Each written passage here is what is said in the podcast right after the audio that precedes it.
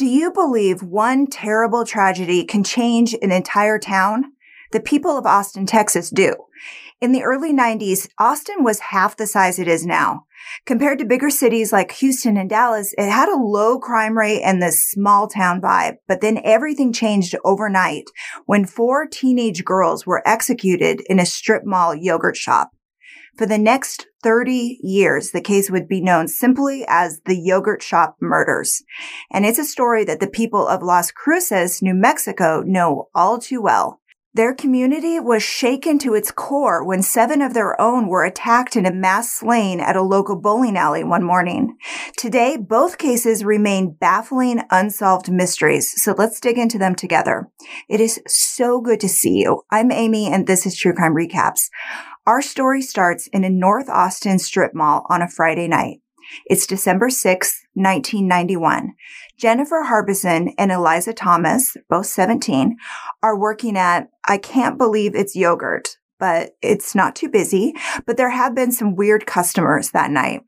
One guy kept hanging back in line, like he's telling everyone to go ahead of him, and then he asked to use the employee bathroom in the back. An off duty cop was there that night and he remembers that this guy was gone kind of a long time, long enough for him to wonder like what was going on. And he noticed that when he came back up to the counter, all he ordered was a Sprite in a yogurt shop.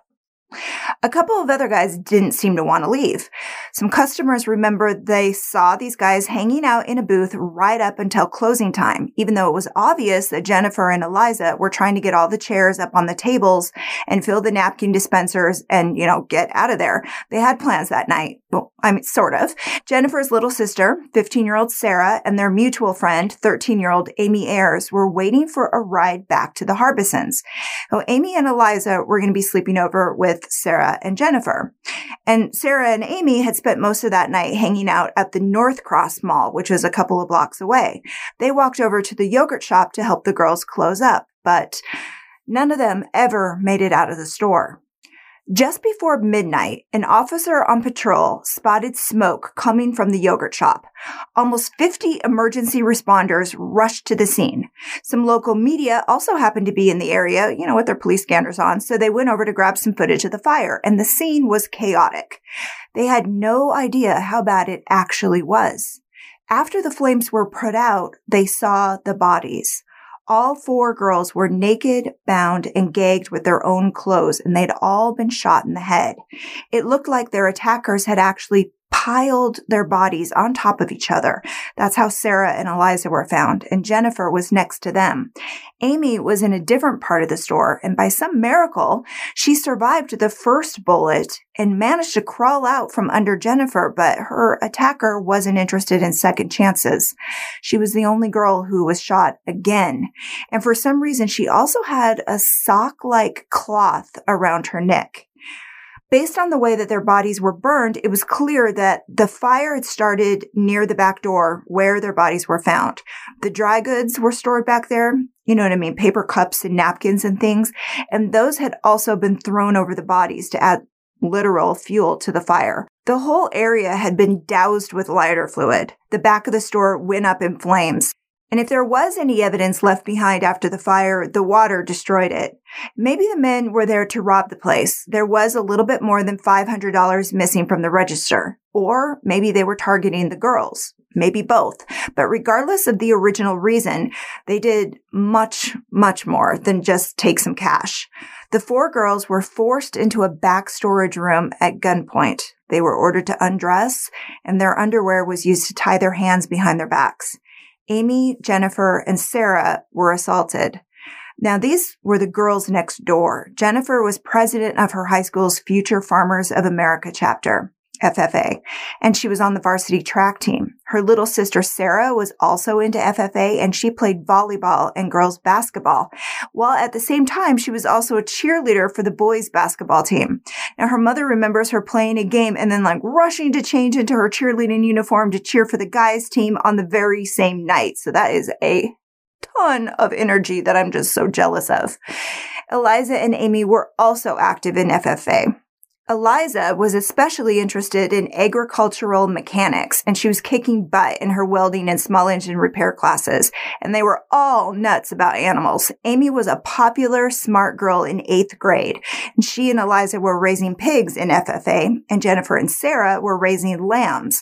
And the four girls were inseparable. You didn't see one without the other.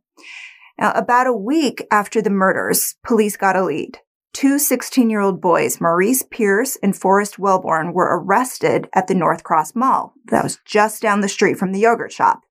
Maurice had a loaded 22 and ammunition on him. Now that's the same type of weapon used on the girls. And as the police interrogated them, the boys had the shocking confession. Maurice claimed the 22 wasn't just the same type of weapon, it was the weapon, but he wasn't exactly confessing. He claimed that the doer was Forrest, his friend, and then he took it further. He said the guys, himself included, used the money for a road trip celebration and they weren't alone. His story was that after the yogurt shop, they went to San Antonio for the weekend with two other guys, Robert Springsteen and Michael Scott. Unfortunately, even with his statement, it wasn't quite case closed. Maurice was a ninth grade dropout with some fairly serious drug issues. And as for Forrest, well, he insisted that he had nothing to do with it, but he did admit that there was some truth to Maurice's story. The two guys had been in the mall that night. So that puts them in the same place at the same time as Amy and Sarah. But it could be a coincidence because back then, you know, most teenagers hung out at the mall. So Maurice also didn't seem to know any other details about what had happened, or if he did, you know, they weren't getting it out of him, and they tried hard. But the harder that they pushed, the more his story veered away from the facts of the crime scene. And you know how it goes in any confession. Police are looking for details that only someone with inside information would know. And in this case, they just weren't hearing that from Maurice. But like I said, they tried every trick in the book to come up with something that would prove his story. They even wired him, hoping he could catch Forrest on tape admitting that he did it, but no deal. Forrest wouldn't bite. And there was an issue with the 22 he was carrying. He said it was the weapon, but they couldn't match it to the recovered bullets. The technology just wasn't up to the task. And speaking of technology, both guys passed polygraphs saying that they didn't do it. So that was that. So just when they thought the case was solved, it turned out they had nothing to work with in court, so they had to let them go.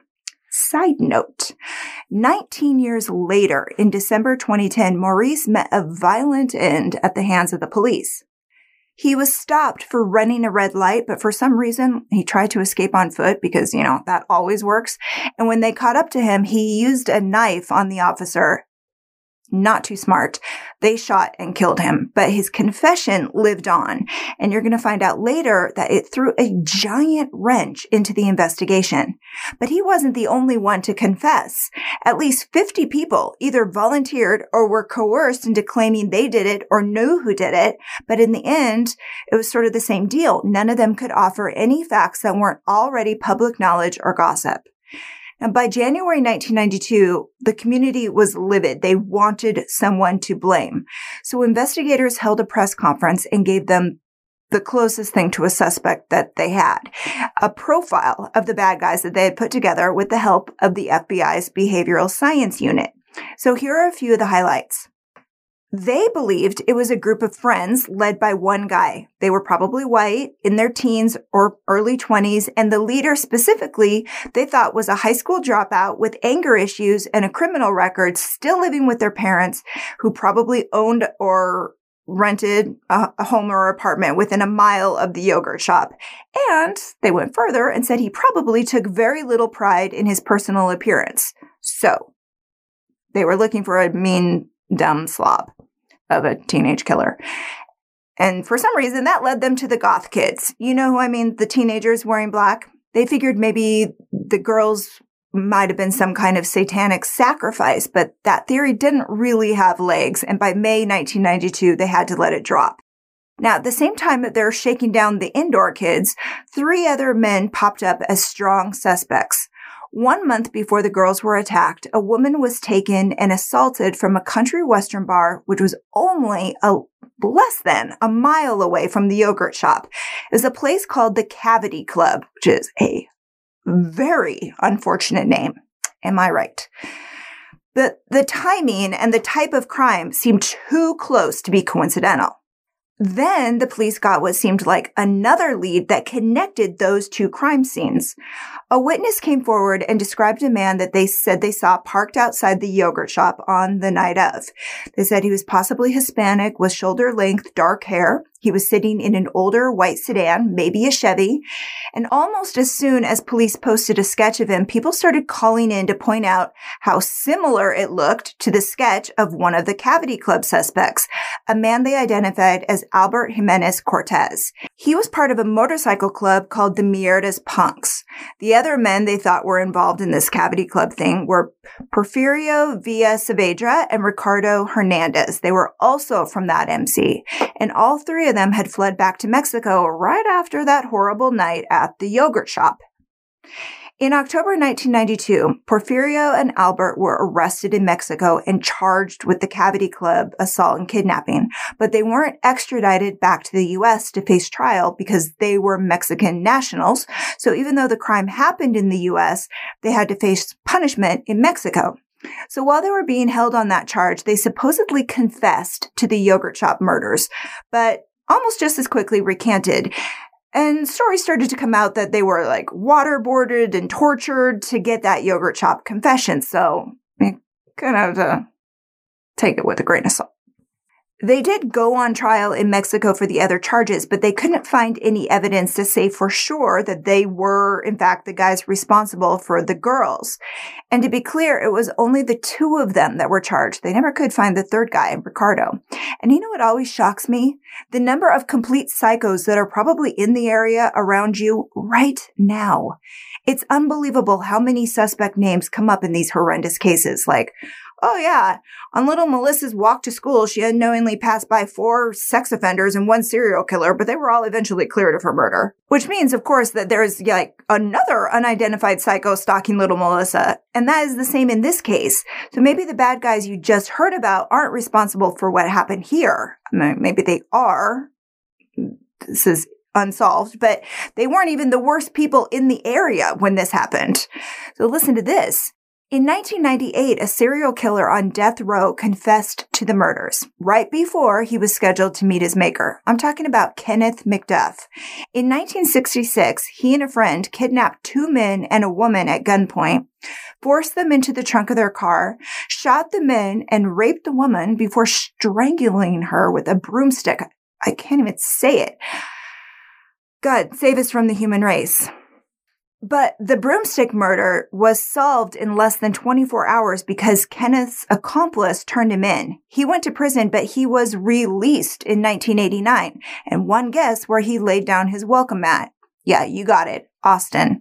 And he was the opposite of rehabilitated. In fact, police think he started killing again almost as soon as he was out of sight of the prison walls. One of his victims was killed in December 1991, the same month that the girls were murdered. Her name was Colleen Reed. Kenneth took her from a car wash nearby the yogurt shop. Shortly after that, he fled to Kansas City. He was living there under a fake name, but his life in Texas followed him. He was featured on America's Most Wanted and Unsolved Mysteries for the murder of yet another woman, Melissa Northrup.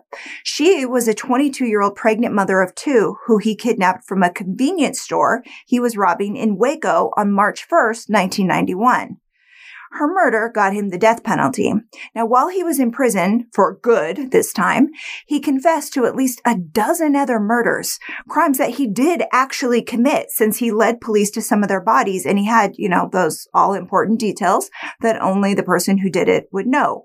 But when he raised his hand to say he was the one behind the yogurt shop murders, they suspected that he was just trying to postpone his execution by confessing to this high profile unsolved murder.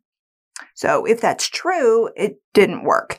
He died by lethal injection on November 17th, 1998. Now, after he was gone, Austin PD compared his DNA to what they had from the scene, and it wasn't a match, and they could not place him at the shop on the night of. So after some digging, they gave it up and posthumously, posthumously, can't even say that, they cleared him. Then, the following year, in 1999, a new task force took another look at this case and decided that, hey, they'd gotten it right the first time when they arrested Maurice and Forrest. Except they thought that the problem was that they had been leaning on the wrong two in that foursome. So this time they turned their attention to the other two guys, Robert Springsteen and Michael Scott.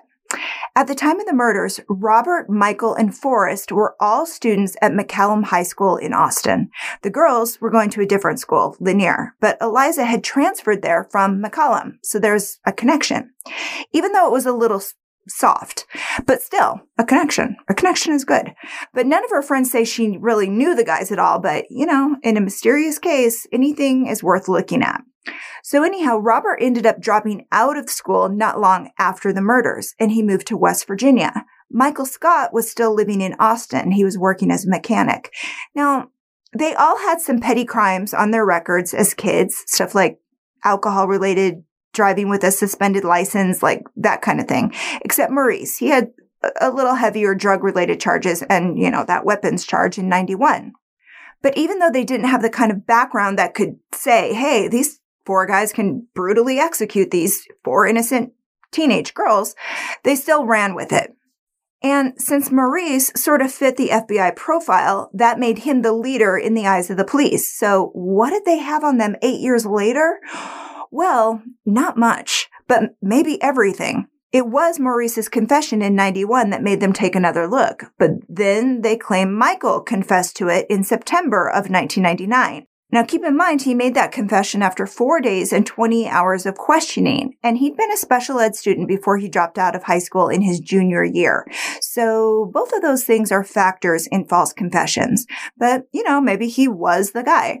He told them that Maurice and Robert forced him to shoot the girls with the 22 and he didn't want to do it. He told the police what they'd been bound and gagged with and where their bodies were in the store. Now, at the time, that was information the police said that they had kept back from the public. And they used his confession to leverage Robert into making his own confession that backed up what Michael said.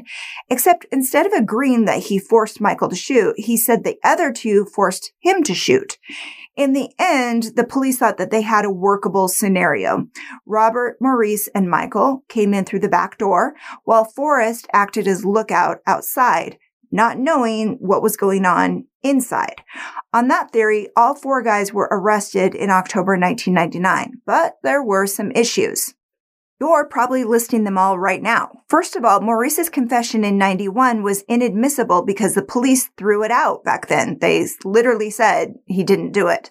And the guy who got it out of him, the cop that got it out of him, had very famously found himself under fire for coercing a confession out of two innocent men who ended up in prison for years before the real killer came forward and was matched to the forensics. So that was two big strikes against this being a real confession. The second, even bigger problem was that in Texas, the court can't use co-conspirators' confessions unless there's other evidence linking them to the crime. So Michael and Robert's statements could be used against each other, but not against Maurice and Forrest. If that makes sense.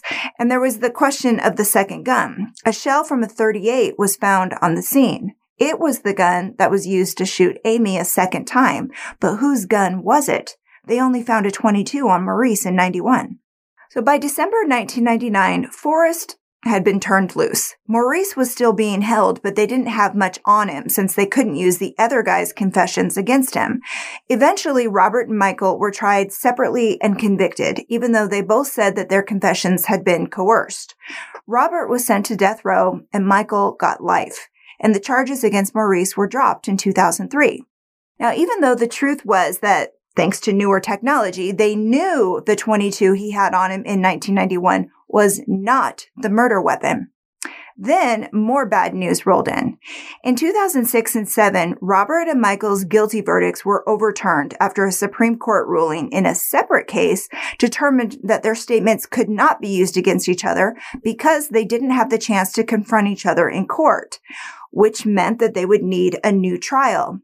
As police were pulling evidence together to start all over again in front of a new jury in 2009, they used modern technology to test semen DNA from Amy, hoping it would be the smoking gun that they could use against the guys. But unfortunately, it didn't match any of the four suspects. So once word of that got out, they had to set Michael and Robert free because they didn't think that they'd get a guilty verdict in another trial. But they haven't actually been, you know, officially exonerated. They tried to sue the state of Texas for wrongful convictions, but their cases were tossed out since they weren't proven to be innocent. They just weren't proven to be guilty either. And since then, no new suspects have been identified. But you know someone knows something. And in this case, that someone might just be the FBI. You have to hear this. So Austin PD and the feds have been in a three year standoff. The whole mess centers on the DNA sample that didn't match any of the suspects you heard about. For years, they couldn't get a genetic profile out of it, but as technology caught up, they were able to pull a male only DNA strand called YSTR.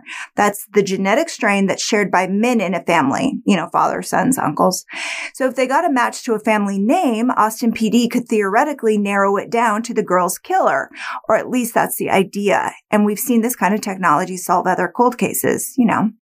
Well, in 2017, they submitted the DNA profile to a YSTR database that's operated by the University of Central Florida's National Center for Forensic Science, according to KVUE in Austin. And they got a hit. The match linked to a profile the FBI had submitted to the same database in 2013 as part of a sort of test program. It's known as sample number 0161A. And right now, that's as close as they've come to putting a name on the matching samples. The FBI says it, this is nuts. The FBI says they're holding it back because it's not significant enough to help solve this case, since thousands of men could potentially share the same YSTR profile, but thousands of men didn't pop up as a genetic match, just one. So, and Austin PD wants the chance to find out if it's helpful or not for themselves. The FBI says giving it to them would violate privacy laws. Can you believe this? If this guy is still alive, he could be out there doing God knows what. Everyone from the victims' families and friends and even politicians have bombarded the FBI with letters begging them to release what they know about this matching sample. But so far, they've still refused to share it. You gotta love jurisprudence. And I warned you, this case is a rabbit hole, and you know how that goes. The farther you fall, the closer to Wonderland you get. And some of the theories and suspects around this case are pretty wild. Now, of course, it doesn't necessarily mean they're not true. And you know we're not opposed to exploring some nutty theories. After all, this is a strange, strange world. And every time I think I've seen the weirdest humankind has to offer, something else surprises me. So I guess what we all need to keep in mind is you never know. And that is my way of saying that this is a recap. This is what people are saying, not necessarily what we believe. Now, there's a lot of buildup, right? I know. Well, don't say I didn't warn you. So, one theory centers on insurance fraud. Now, brace yourself because you're about to learn more about frozen yogurt than you ever thought you would on a true crime podcast. I can't believe it's yogurt is a, I'm sorry, but I just, I can't believe I haven't said I can't believe it's not yogurt, but it's called I can't believe it's yogurt. And it's a pretty big chain with headquarters in Dallas. You've never heard of it? Yeah, well, we haven't either. But maybe you've heard of TCBY. Well, as it turns out, I can't believe it's yogurt sued TCBY in 1984 over their company name. They started out as This Can't Be Yogurt. And after the lawsuit, they changed their name to The Country's Best Yogurt or TCBY. That's not actually connected to this case but it's background and it's kind of bizarre frozen yogurt fun fact that you should know. But here's some corporate information that is connected or might be. In 1991, when the murders happened, I can't believe it's yogurt was owned by Brice Foods. The brother and sister Bill and Julie Brice started the company in 1978. At the time of the murders, there were 700 stores across 10 countries, with three in Austin and about 100 in Texas. Now, five years after the murders in 1996, the chain was acquired by Yogen Foods out of Canada. In between the murders and the acquisition, Brice Foods was sued by the girls' families, according to the Associated Press. The suit named Brice Foods the owners of the strip mall and the mall's property management company, claiming lax security measures because apparently there had been some robberies in that strip mall and they never really beefed up security or cameras or lights, stuff, you know, important stuff. So they got a 12.4 million settlement out of that in 1994. But according to Texas Justice, it was all very hush hush. They even claimed the payout documents were handwritten and it wasn't widely reported on. Now that might not sound suspicious on the surface. Obviously, a lot of murder victims' families file wrongful death lawsuits. But in this case, it was the secrecy and the amount of money paid out by the insurance company that is making people be like, hmm, that's, that's weird. Well, the argument is that the company wouldn't have such a huge umbrella policy in place, but I don't, I don't know about that. At this time, this was an international frozen yogurt chain owned by a big corporation. I'm I'm not sure it's that strange, but the implication is that the money had something to do with the crime, like some sort of cover up involved. And interestingly, that wasn't the only lawsuit Brice Foods faced. They were also sued by some investors for fraud and conspiracy related to the franchise agreements. Now, there's some weird timing going on here. What do you make of this? That lawsuit was settled just one day before those four men were arrested. The timing definitely raised eyebrows, but again, I don't know. Is there a connection there? What do you think? Overall, the idea that four teenage boys could have done this doesn't really stand up. Not only does their DNA not match the samples found on the scene, but it would be hard for them to overpower the girls so completely. I mean, these were active, athletic cowgirl types. They're going to kick your ass. Now, most investigators think it would take an experienced adult male to come in there scare the crap out of them and control them completely. The shop next door heard some popping noises, but no screams. So most people think that the more likely perps are the two men sitting in the booth when the shop was closing up and the guy who asked to use the restroom in the back and possibly unlocked the door when he was back there. Whoever those guys are. In such a terrible, tragic case, it can help to find some good around it. And in this case, that's the Homicide Victim Families Rights Act. This new law gives the families of cold case victims the chance to petition the federal government to re-examine cases that are older than three years. Now, before this, only law enforcement could do that. So you know how much of a game changer giving the power back to the families is going to be. Now, this case is one of those cases as I said, that goes straight down that rabbit hole. And since we're already heading in that direction, we want to explore another similar case known as the Las Cruces Bowling Alley Massacre.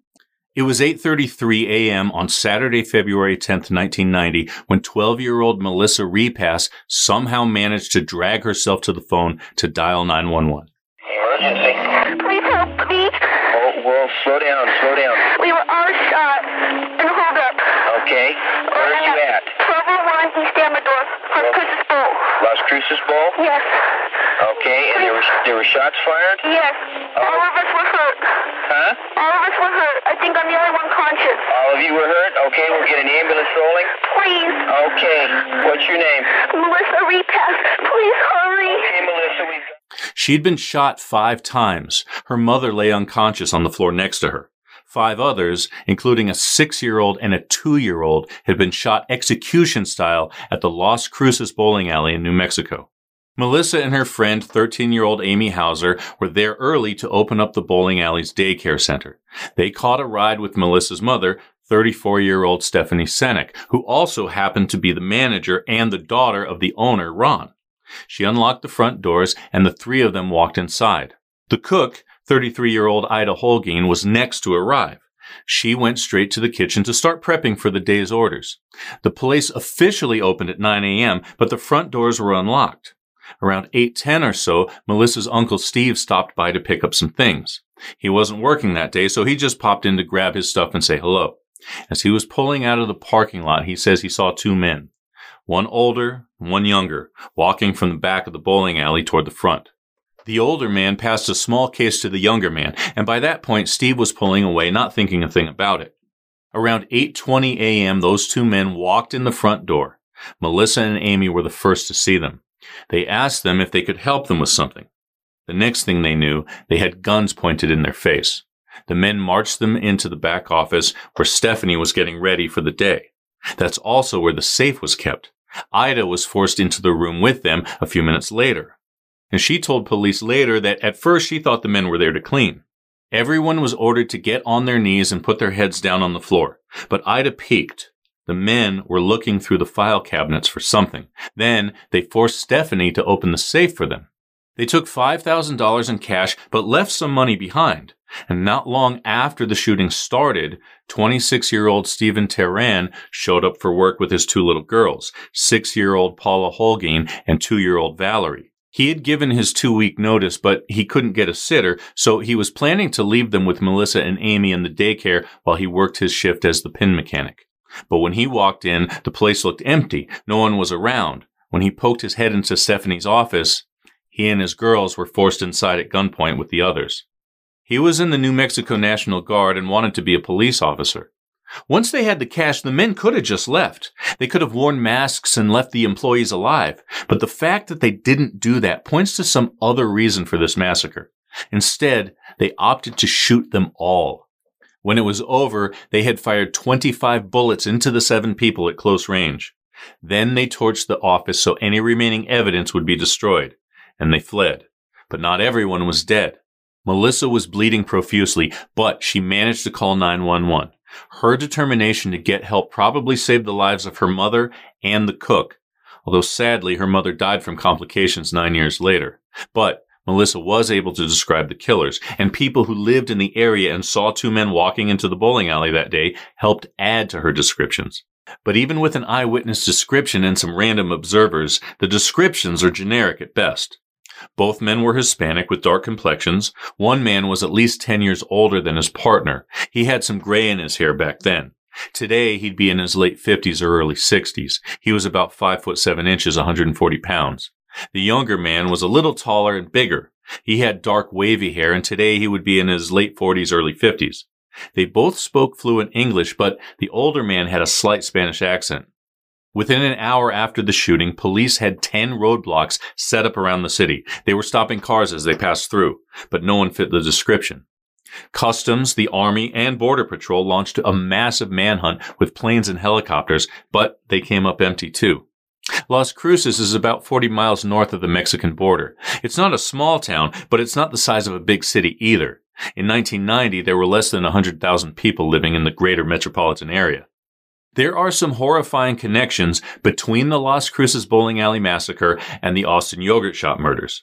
They're definitely both rabbit hole unsolved cases. And if you're one of these people like me who appreciate symmetry, you should know that the yogurt shop killers came in right before or right after closing time, and the Las Cruces killers came in right before the bowling alley opened, but right after the front doors were unlocked. Both killers murdered people while robbing the business. They both used a 22 to shoot their victims. Both killers set a fire to cover up potential evidence pointing back to them. And both crimes are still unsolved. After the yogurt shop murders, the Las Cruces police captain contacted Austin PD to talk about possible links between the two cases. He said, We are hoping that even if it has no connection to our case, we are hoping that your community solves it. It's a tragic thing for the community and even more tragic when you can't solve the damn thing.